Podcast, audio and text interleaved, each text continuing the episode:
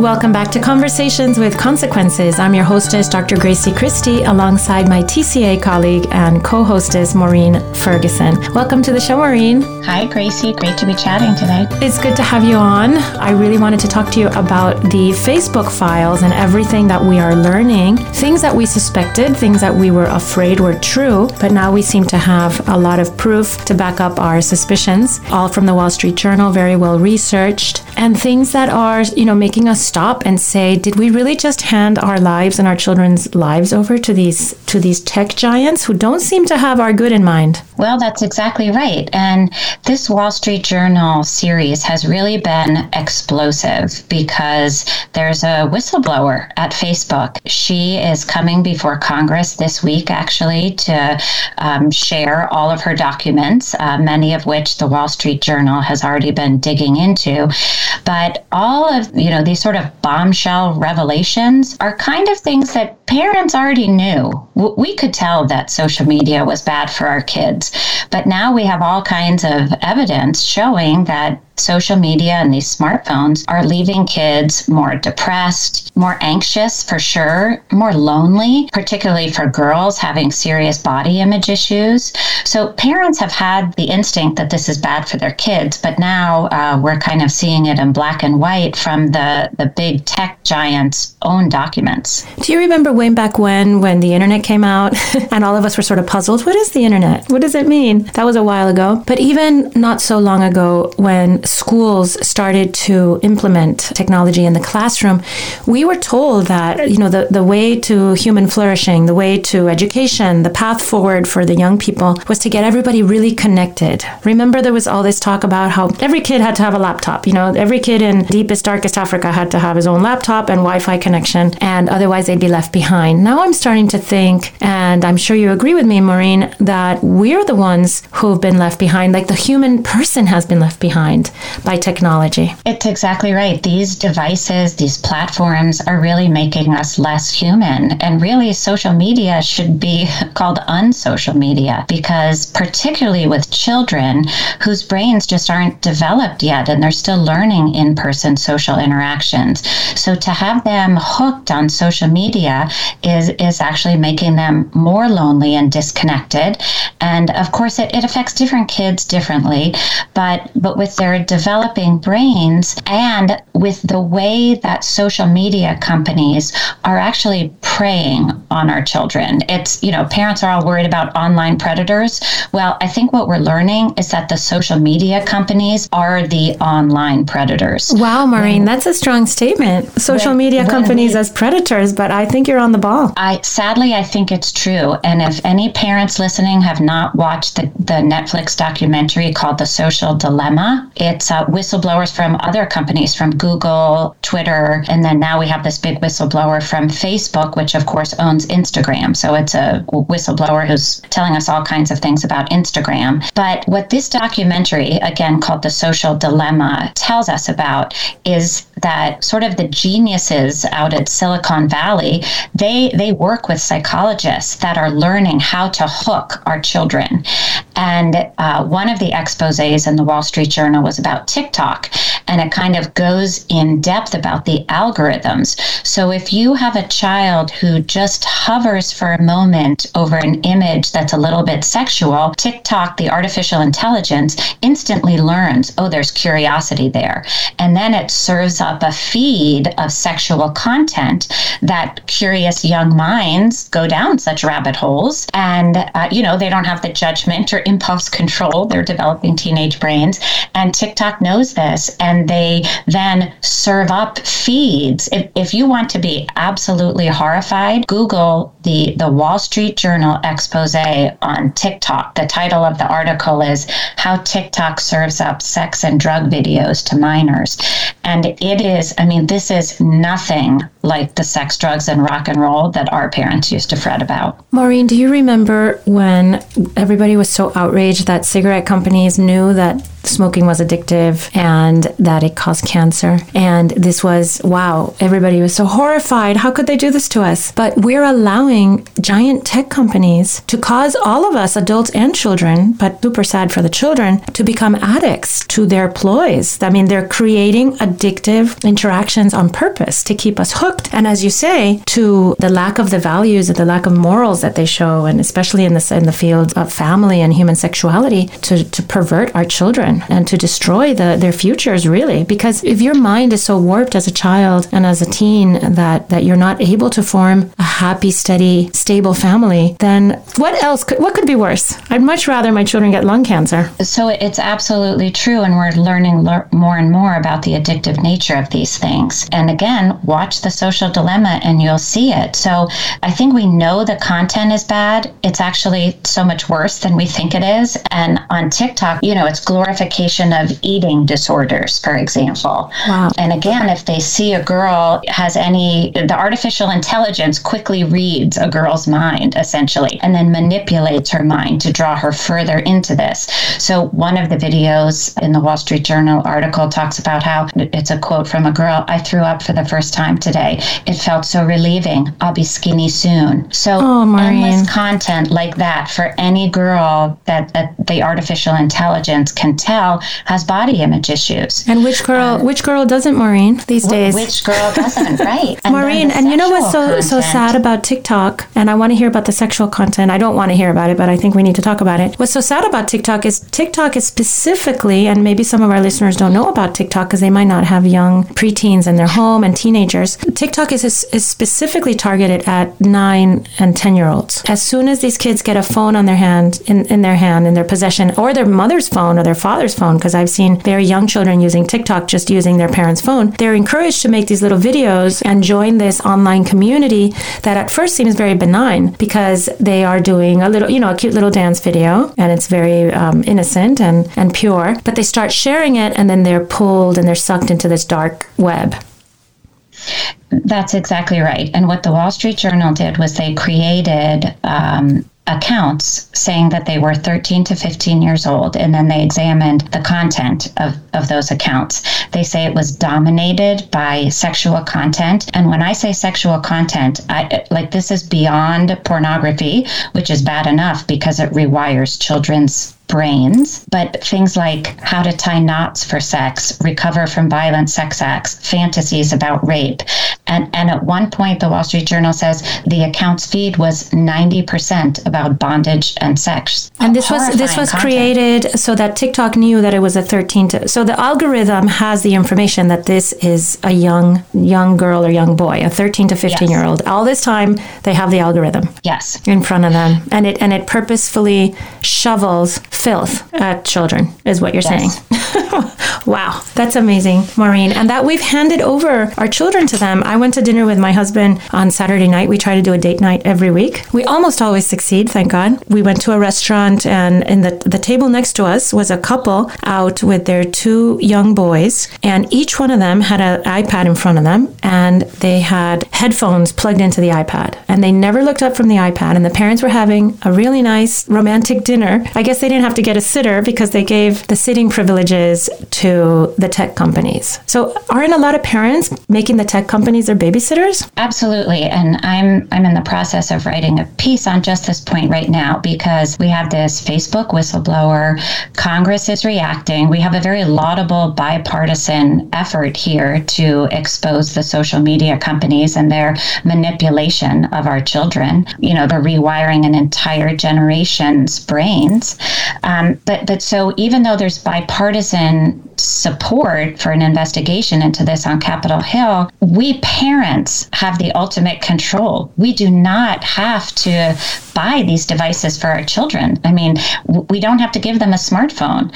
We can wait until they're much older and have uh, developed more, you know, self-control, self-mastery of these things. You know, if your child can't even make their bed or keep their room straight, how are they going to have the self-mastery to control these devices? Eh, the only way a parent, once you give the device to your child, you're sort of entering into a constant tug of war with your child. It's actually much easier to just say no to social media, no smartphone. You can give a dumb phone to your kid. There, there's these, my, my teenagers have, it's called a Gabb Wireless, and it's a phone that's just a phone. It's, you know, texting.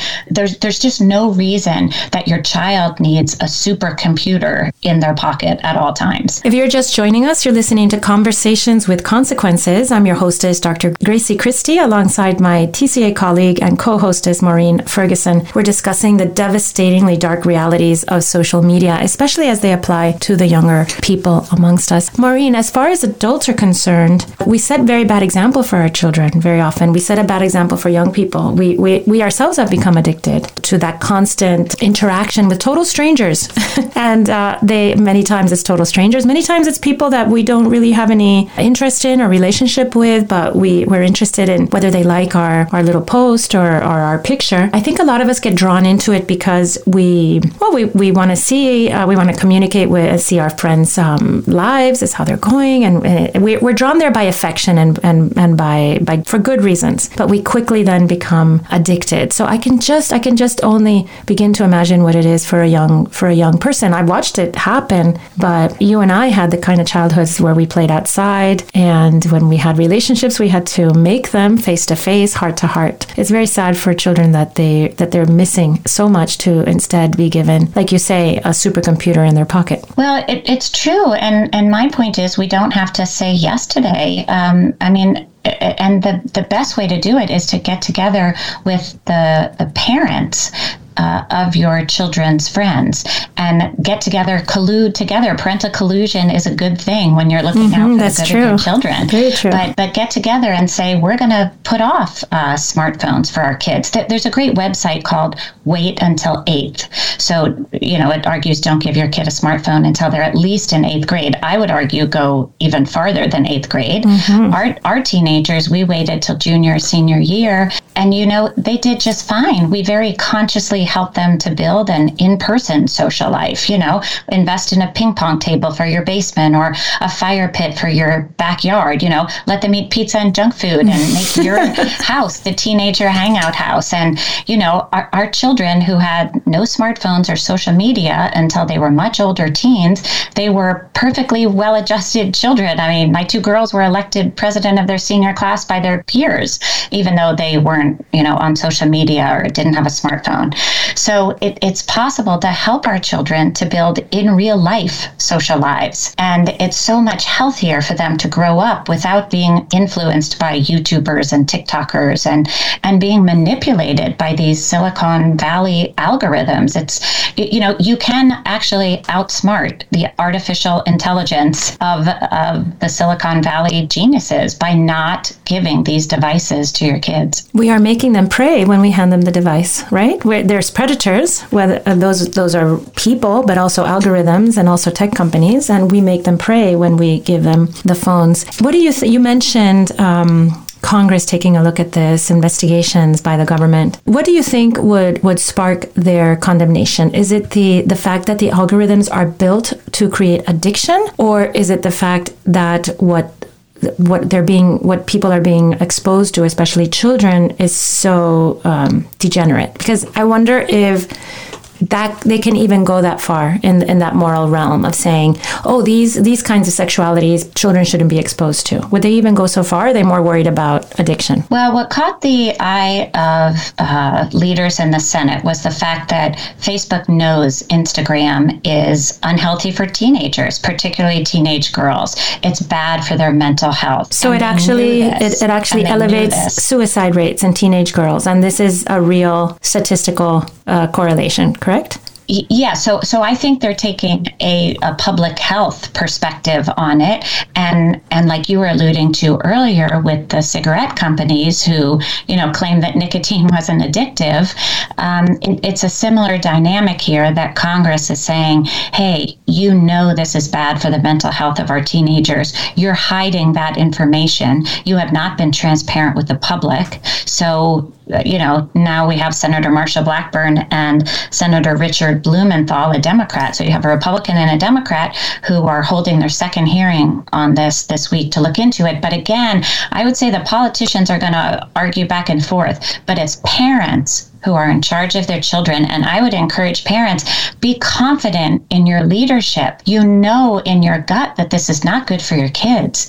So it, it doesn't mean you have to be a Luddite. It, your child can do all their homework on a family computer in the you know living room, family room, kitchen, a public place where they won't be tempted to go down these very alluring rabbit holes. You know, and you can give them a phone. There's a product called the Light Phone, Gabb Wireless. I mentioned your kid can have a phone. It just doesn't have to be a supercomputer. You know, if, if we don't want to raise screenagers, then screenagers. don't give them screens to be connected to 24 hours a day. I mean, we're raising cyborgs, and you point out that we ourselves struggle with being addicted to these devices. So we do have to set a good example, set limits on on our screen time. And I guess my sort of thought with parents is that it's actually much easier to say no. It's easier to raise a happier kid. It's easier to raise a kid that's not being filled with this very insidious content that you know is making them less mentally healthy. The lack of mental health where do you think it comes from? I can think of a couple a couple things right? First of all it raises expectations especially for girls of a certain kind of bodily perfection that they can't meet. It raises expectations of, uh, of you know this fabulous social life where a thousand people are liking you and if they don't like you you're a failure. Another thing that i see that is very damaging for boys and girls is that kind of, of public life where everything that they do is broadcast. I think that that lack of privacy that lack of, of having your own tender spaces that, that you keep to yourself and, and you share maybe with your family and your closest friends, that has to be very bad for, for kids' mental health. What other things do you think are, are damaging our kids in that sense? Oh, I think you hit a lot of them. I mean, certainly the body image and, you know, fear of missing out because then kids are aware of every party they weren't invited to. The whole idea of life as sort of performance, uh, sort of living instead of living in the moment, enjoying the people that you're in person with, the thought of, oh, I have to get the perfect picture of this moment for my self presentation online, for my image online. And and I love what you said about sort of your own sort of private tender spaces. We we don't have to announce our relationship status online at every step of the way. Um, yeah, so I think you hit a lot of them, Grazie. You know, another thing that I see ch- young people doing that I think is very damaging is they've uh, exposed themselves to shame and, and also their families. You know, young people get very passionate. You remember being a young person, right, Maureen? We're at the same age. I think it wasn't that long, long ago. And we, we, you get passionate when you're young and you, you, you want to live out loud and say all the things that are at the top of your, at the, in the, in the front of your head. And, and sometimes those things aren't, you know, they, they're not good to say. They're going to cause you shame now or later or your family. I see a lot of people acting, young people acting out online in ways that are going to hurt them very badly. Well, it's true because teenagers don't have often don't have the judgment and experience to know what to say online or what not to say online. And I think I think parents often feel so powerless over these devices. But again, I just want to encourage parents that you do actually have power over these devices because you don't have to give them to your kids. Your kids don't have to be online, and it's actually easier to raise kids who are not hooked on these devices and platforms. Um, so I just encourage parents to be strong and confident in saying no. Oh, thank you, Maureen. That's really good advice. And and yeah, let's let's parents stick together and and stop letting tech companies raise our children for us. We can do a much better job. Thanks for joining me today, Maureen. Great to be with you, Grazie. Every morning, the Catholic Association reviews all the latest news and sends our subscribers a carefully curated collection of the most important news of the day. Items are specifically selected for a smart Catholic audience like you. Don't let the world take you by surprise. Subscribe to our daily media roundup at thecatholicassociation.org. And now, Father Roger Landry offers us, as is customary, a short and inspiring homily to prepare us for this Sunday's Gospel. This is Father Roger Landry, and it's a privilege for me to be with you as we enter into the consequential conversation God wants to have with each of us, as together we celebrate the great gift of the birth of the Lord Jesus this Christmas 2021. On Christmas, the Church gives us four different Masses to help us mark the wonder of the day and the gospel and the liturgical prayers for each of them have a different focus and invite us into a different consequential conversation. At the Vigil Mass, we ponder the angel's words to St. Joseph not to be afraid to take Mary and the child growing within her into his home. We ask God for the grace to help us joyfully welcome Jesus as our Redeemer. At midnight Mass, we contemplate the radiant glory of God shining around the angel as they announce the good news of great joy to the shepherds, awake, keeping their watch over their flocks by night. We prayed to God that the light of Christ's birth might shine in the darkness and lead us to see all things in the light of Christ. At the Mass at dawn, we accompany the shepherds in their going with haste to Bethlehem to see the infant Savior. We ask the Lord to allow the light of faith to shine through our deeds and to help us to encounter Christ and offer ourselves to Him as worthy gifts. In all of those Gospels, we retrace the history of progressive revelation by God and deepening awareness among His people seeking to lead us step by step into a greater assimilation of that mystery. At Mass on Christmas Day, however, in the Gospel and in the prayers, we come to the dramatic conclusion, the Church's most profound explanation of the meaning of the birth of Jesus.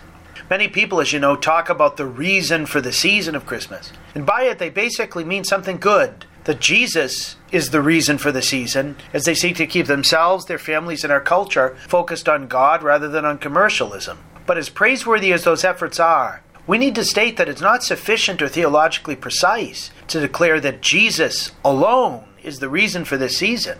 The real reason for the season of Christmas is what Jesus seeks to do in us.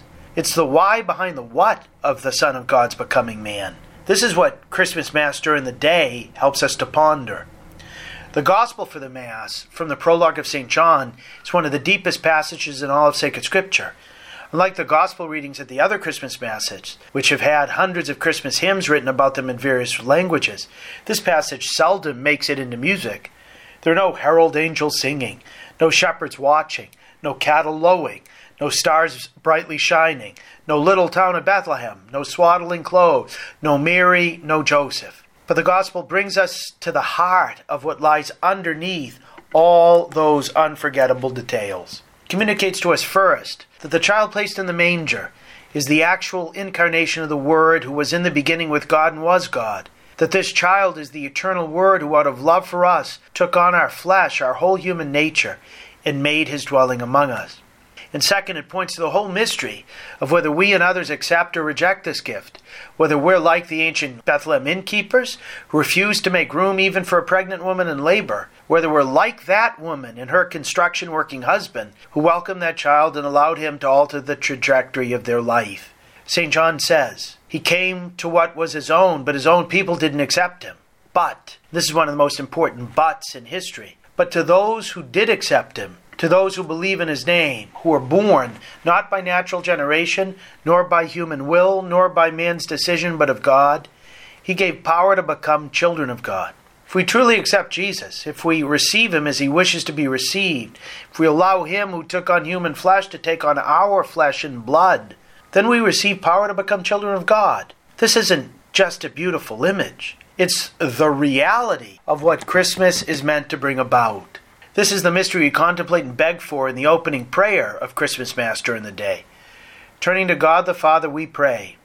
O God, who wonderfully created the dignity of human nature and still more wonderfully restored it, grant that we may share in the divinity of Christ who humbled himself to share in our humanity. The meaning of Christmas is that we cooperate with God in his making us divine and is giving us a greater gift than creation. Creation was a miracle but our recreation by Christ's redeeming love is something even more miraculous. After our fall, God comes to pick us up and lift us up even higher than we were before. The early saints of the church said that the deepest mystery of Christmas is the admirabile commercium, a Latin expression that means the miraculous exchange that happens between God and us when we accept the gift Christ is and gives. He has taken on our humanity to make us sharers in his own divine life. The preface the priest sings later at Mass develops this mystery. He prays to the Father, For through Christ your Son, the holy exchange that restores our life has shone forth today in splendor. When our frailty is assumed by your word, not only does human mortality receive unending honor, but by this wondrous union we too are made eternal. That gift not only changes our being, but our doing. At the offertory, the priest, on behalf of all of us, begs the Lord to make acceptable our oblation on this solemn day, when you manifested the reconciliation that makes us wholly pleasing in your sight and inaugurated for us the fullness of divine worship. Christ on Christmas Day makes it possible for us to worship God the Father fully, because in uniting ourselves to Him, He makes it possible for us to give of ourselves totally to God and to others. Just as on Christmas we ponder how Jesus became our great Christmas gift, we also contemplate how He, in turn, in divinizing or sanctifying us from within, seeks to make us, in turn, Christmas gifts, gifts of His incarnate presence, not only to the Father but to others, so that together with Jesus we can be the instruments of their sanctification and divinization. This admirabile commercium, this miraculous exchange, is the most consequential conversation of all time, one made not with words, but with God's divinity and our humanity. We enter into a wondrous dialogue that is meant to last forever. That's the reason for the season. That's the explanation for Christ becoming man and being born of a virgin.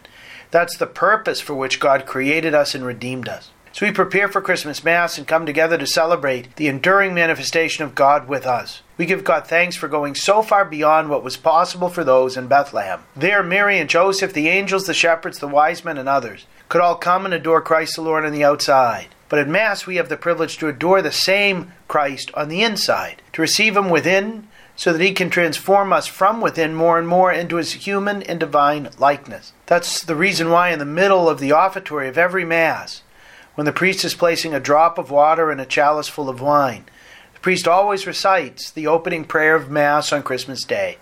By the mystery of this water and wine, which symbolizes our humanity and Christ's divinity, respectively. May we come to share in the divinity of Christ, who humbled himself to share in our humanity. The Mass is where we receive more and more the power to become children of God, glorifying our Father in heaven. It's where we learn how to give God the fullness of divine worship. It's where the admirabile commercium that Christ came into the world to bring reaches its culmination. The reason for the Christmas season is to lead us to what Christ accomplishes at Mass. As St. John says in his prologue, as we hear Christmas Mass during the day, the Word of God becomes flesh and dwells among us, and we see His glory, the glory of the Father's only Son, full of grace and truth.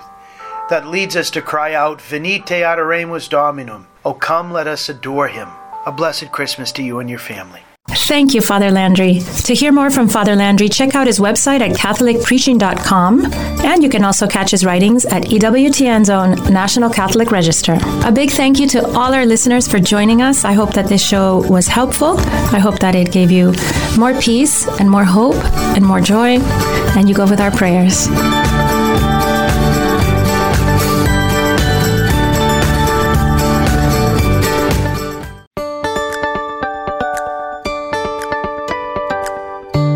Welcome back to Conversations with Consequences. I'm your hostess, Dr. Grazie Christie, alongside my TCA colleague and co hostess, Maureen Ferguson. Welcome to the show, Maureen. Hi, Grazie. Great to be chatting today. It's good to have you on. I really wanted to talk to you about the Facebook files and everything that we are learning, things that we suspected, things that we were afraid were true, but now we seem to have a lot of proof to back up our suspicions, all from the Wall Street Journal, very well researched, and things that are, you know, making us stop and say, did we really just hand our lives and our children's lives over to these to these tech giants who don't seem to have our good in mind? Well, that's exactly right. And this Wall Street Journal series has really been explosive because there's a whistleblower at Facebook. She is coming before Congress this week, actually, to um, share all of her documents, uh, many of which the Wall Street Journal has already been digging into.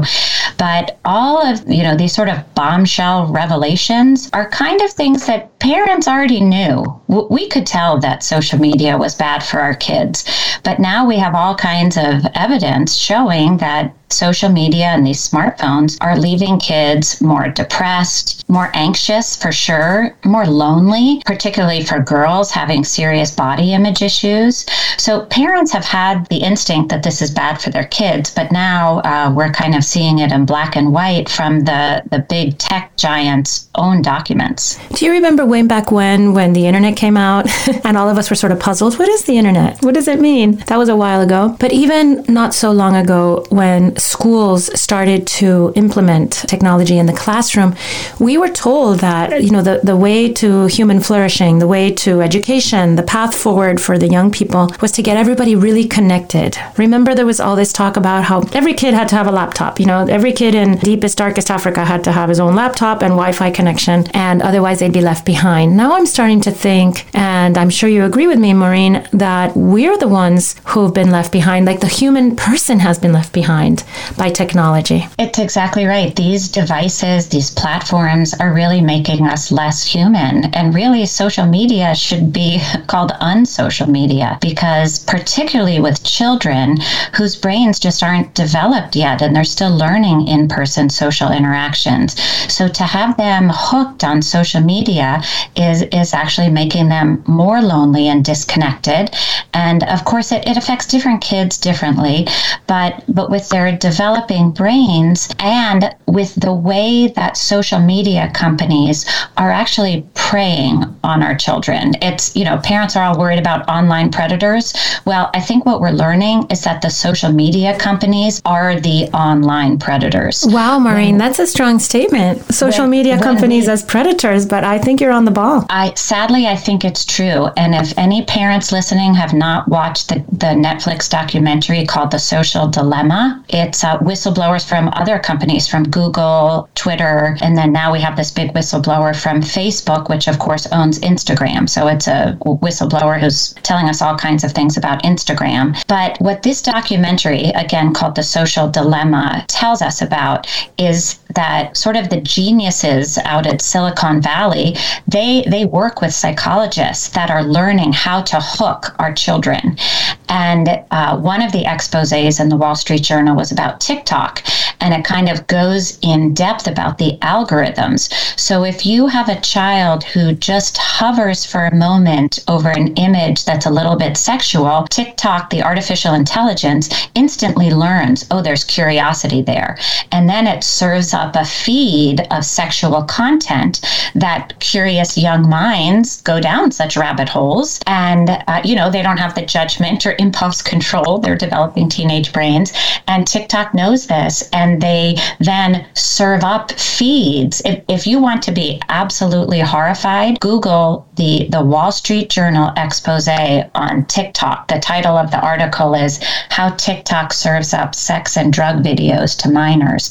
And it is, I mean, this is nothing like the sex, drugs, and rock and roll that our parents used to fret about. Maureen, do you remember when everybody was so outraged that cigarette companies knew that smoking was addictive and that it caused cancer. And this was, wow, everybody was so horrified. How could they do this to us? But we're allowing giant tech companies to cause all of us, adults and children, but super sad for the children, to become addicts to their ploys. I mean, they're creating addictive interactions on purpose to keep us hooked. And as you say, to the lack of the values, the lack of morals that they show, and especially in the, in the field of family and human sexuality, to, to pervert our children and to destroy the, their futures, really. Because if your mind is so warped as a child and as a teen that, that you're not able to form a happy, steady, stable family, then what else could, what could be worse? I'd much rather my children get lung cancer. So it's absolutely true. And we're learning le- more and more about the addictive nature of these things. And again, watch the social dilemma and you'll see it. So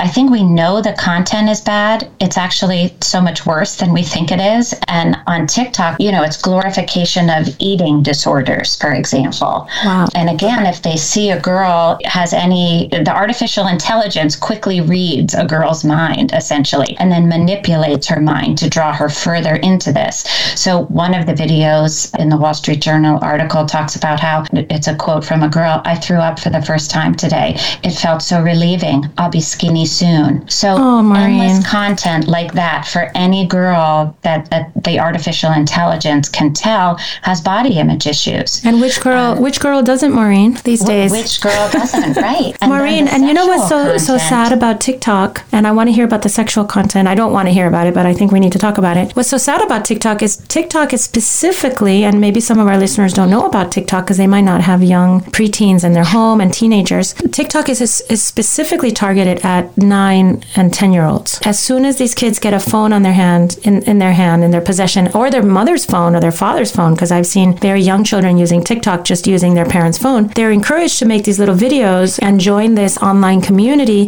that at first seems very benign because they are doing a little, you know, a cute little dance video and it's very um, innocent and, and pure. But they start sharing it and then they're pulled and they're sucked into this dark web.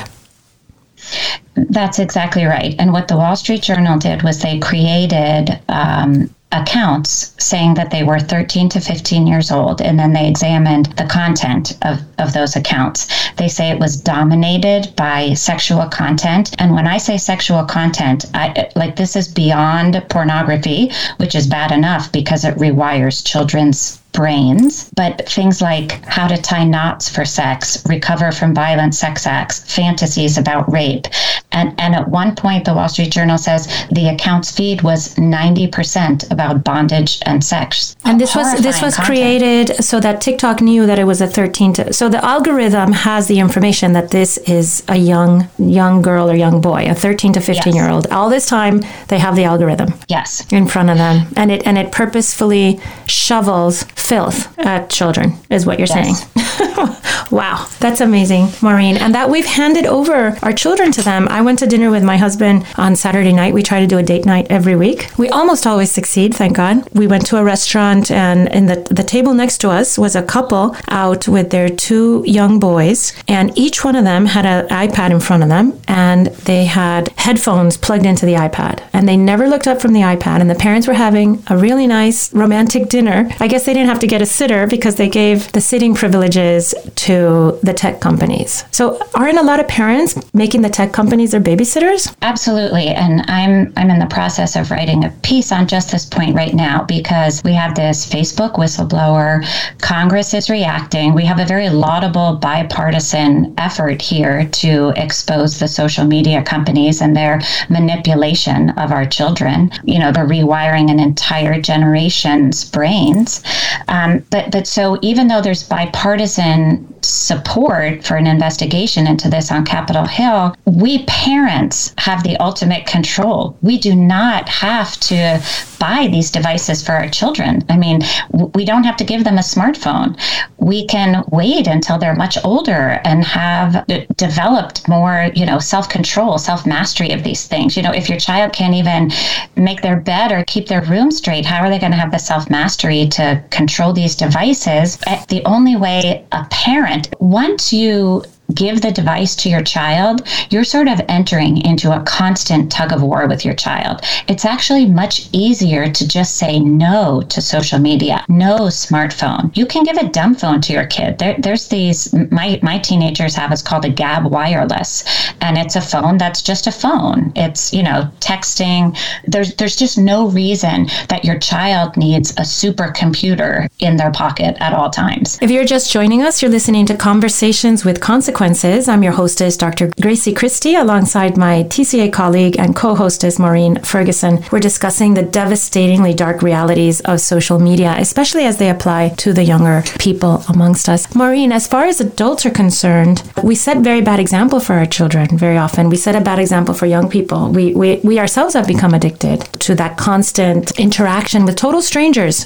and uh, they, many times it's total strangers. Many times it's people that we don't really have any interest in relationship with, but we, we're interested in whether they like our, our little post or, or our picture. I think a lot of us get drawn into it because we, well, we, we want to see, uh, we want to communicate with, see our friends' um, lives, is how they're going. And, and we, we're drawn there by affection and, and, and by, by, for good reasons. But we quickly then become addicted. So I can just, I can just only begin to imagine what it is for a young, for a young person. I've watched it happen, but you and I had the kind of childhoods where we played outside and when we had relationships, we had to make them face to face, heart to heart. It's very sad for children that they that they're missing so much to instead be given, like you say, a supercomputer in their pocket. Well, it, it's true, and and my point is we don't have to say yes today. Um, I mean, and the, the best way to do it is to get together with the, the parents uh, of your children's friends and get together, collude together. Parental collusion is a good thing when you're looking mm-hmm, out for the good true. of your children. Very true. But but get together and say we're going to put off uh, smartphones for our kids. There's a great website called Wait Until Eighth. So you know it argues don't give your kid a smartphone until they're at least in eighth grade. I would argue go even farther than eighth grade. Mm-hmm. Our our teenagers we waited till junior senior year And, you know, they did just fine. We very consciously helped them to build an in person social life, you know, invest in a ping pong table for your basement or a fire pit for your backyard, you know, let them eat pizza and junk food and make your house the teenager hangout house. And, you know, our, our children who had no smartphones or social media until they were much older teens, they were perfectly well adjusted children. I mean, my two girls were elected president of their senior class by their peers, even though they weren't, you know, on social media or didn't have a smartphone. So it, it's possible to help our children to build in real life social lives. And it's so much healthier for them to grow up without being influenced by YouTubers and TikTokers and, and being manipulated by these Silicon Valley algorithms. It's, you know, you can actually outsmart the artificial intelligence of, of the Silicon Valley geniuses by not giving these devices to your kids. We are making them prey when we hand them the device, right? Where there's predators, whether uh, those those are people, but also algorithms and also tech companies, and we make them prey when we give them the phones. What do you think? You mentioned. Um, Congress taking a look at this, investigations by the government. What do you think would, would spark their condemnation? Is it the, the fact that the algorithms are built to create addiction, or is it the fact that what what they're being what people are being exposed to especially children is so um, degenerate. Because i wonder if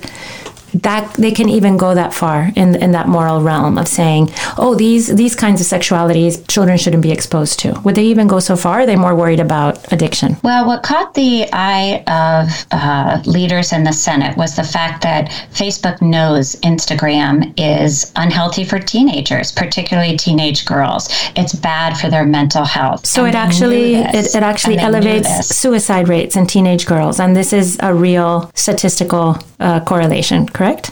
Yeah, so so I think they're taking a, a public health perspective on it, and and like you were alluding to earlier with the cigarette companies who you know claim that nicotine wasn't addictive, um, it, it's a similar dynamic here that Congress is saying, hey, you know this is bad for the mental health of our teenagers. You're hiding that information. You have not been transparent with the public, so you know now we have Senator Marsha Blackburn and Senator Richard Blumenthal, a Democrat. So you have a Republican and a Democrat who are holding their second hearing on this this week to look into it. But again, I would say the politicians are going to argue back and forth, but it's parents who are in charge of their children. And I would encourage parents be confident in your leadership. You know in your gut that this is not good for your kids.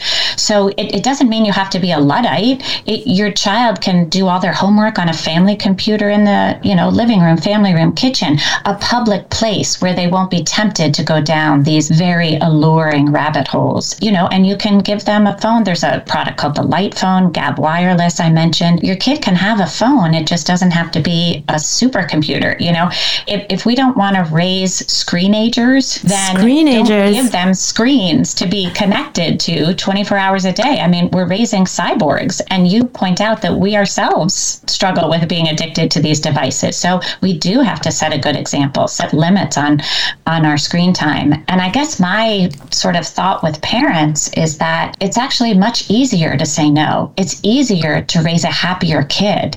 It's easier to raise a kid that's not being filled with this very insidious content that you know is making them less mentally healthy. The lack of mental health where do you think it comes from? I can think of a couple a couple things right? First of all it raises expectations especially for girls of a certain kind of bodily perfection that they can't meet. It raises expectations of, uh, of you know this fabulous social life where a thousand people are liking you and if they don't like you you're a failure. Another thing that i see that is very damaging for boys and girls is that kind of a public life where everything that they do is broadcast. I think that that lack of privacy that lack of, of having your own tender spaces that, that you keep to yourself and, and you share maybe with your family and your closest friends, that has to be very bad for, for kids' mental health.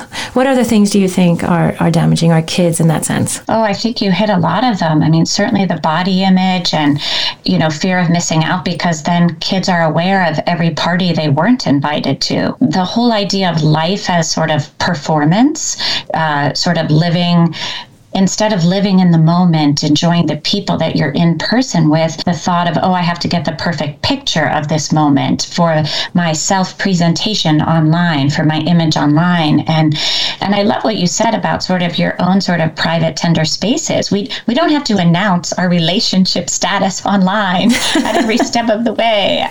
Um, yeah, so I think you hit a lot of them, Grazie. You know, another thing that I see ch- young people doing that I think is very damaging is they've uh, exposed themselves to shame and, and also their families. You know, young people get very passionate. You remember being a young person, right, Maureen? We're at the same age. I think it wasn't that long, long ago. ago. And we, we, you get passionate when you're young and you, you, you want to live out loud and say all the things that are at the top of your, at the, in the, in the front of your head. And, and sometimes those things aren't, you know, they, they're not good to say. They're going to cause you shame now or later or your family. I see a lot of people acting, young people acting out online in ways that are going to hurt them very badly.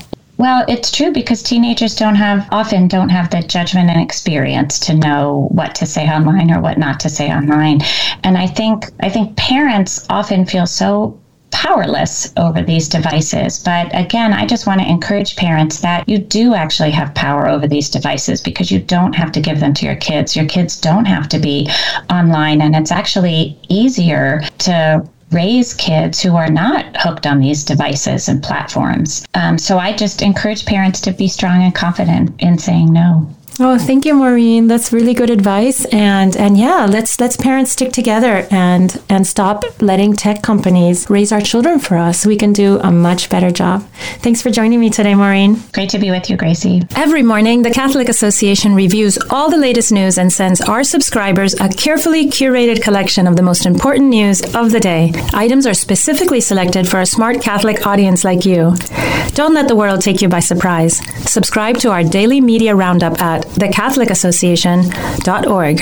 And now, Father Roger Landry offers us, as is customary, a short and inspiring homily to prepare us for this Sunday's Gospel.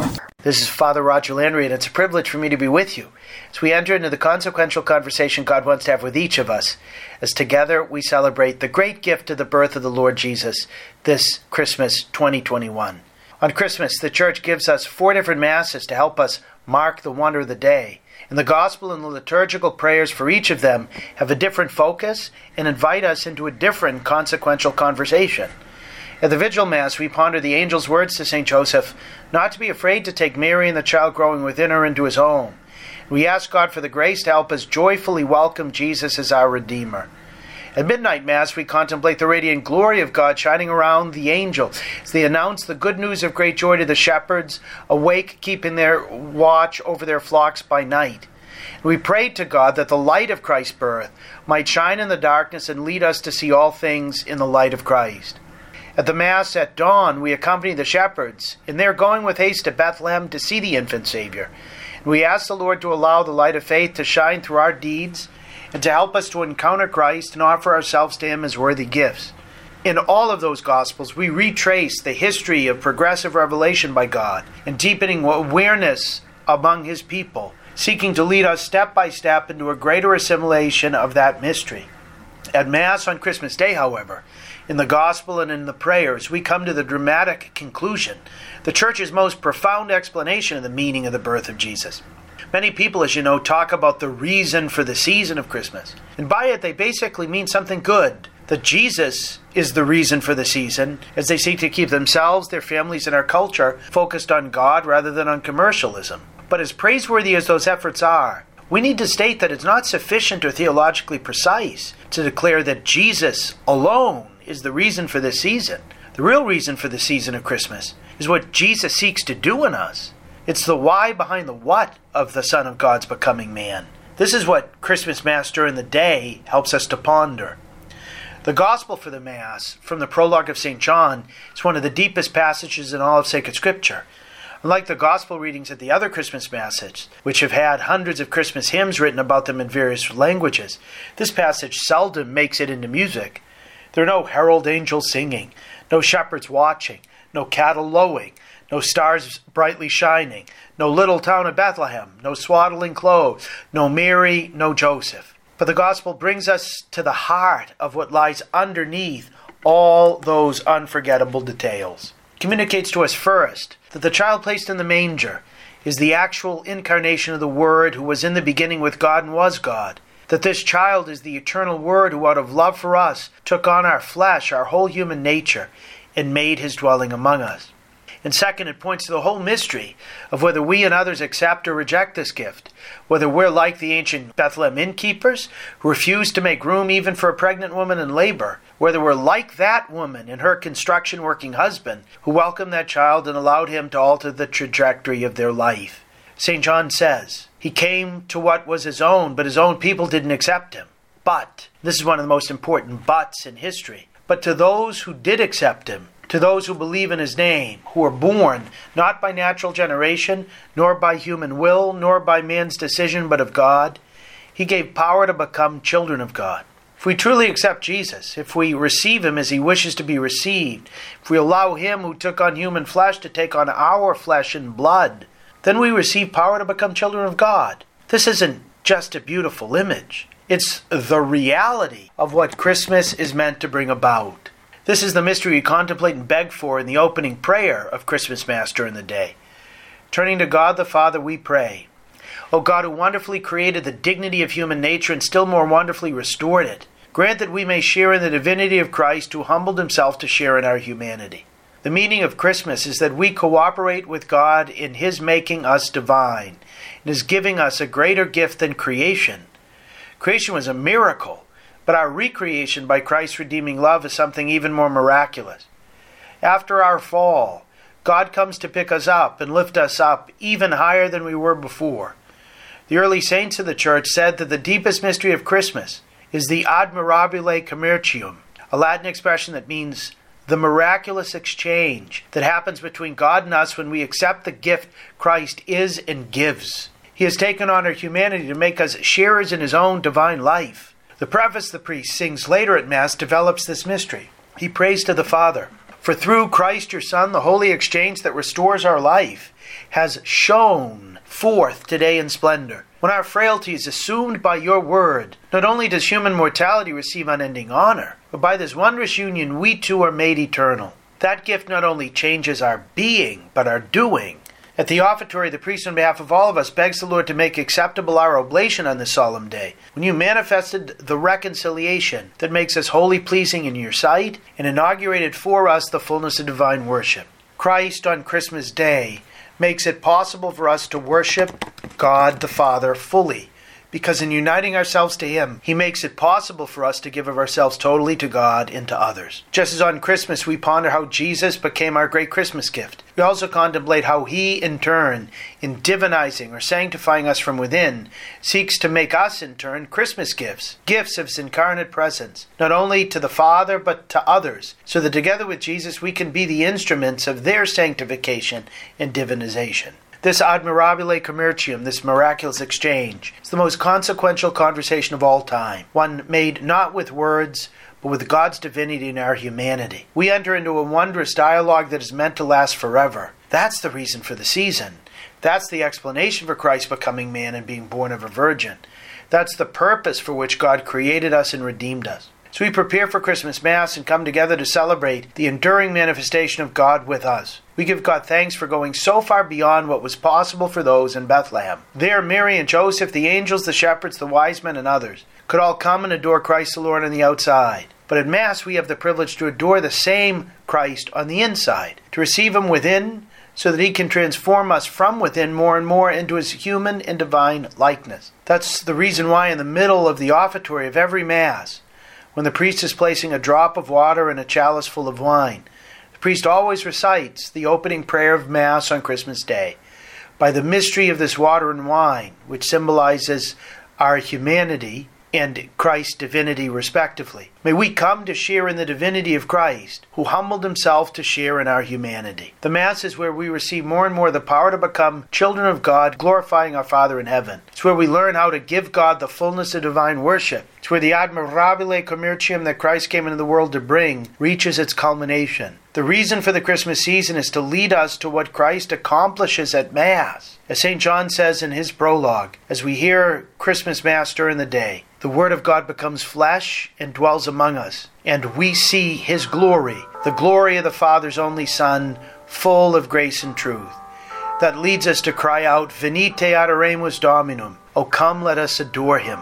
A blessed Christmas to you and your family. Thank you, Father Landry. To hear more from Father Landry, check out his website at CatholicPreaching.com, and you can also catch his writings at EWTN's own National Catholic Register. A big thank you to all our listeners for joining us. I hope that this show was helpful. I hope that it gave you more peace and more hope and more joy, and you go with our prayers.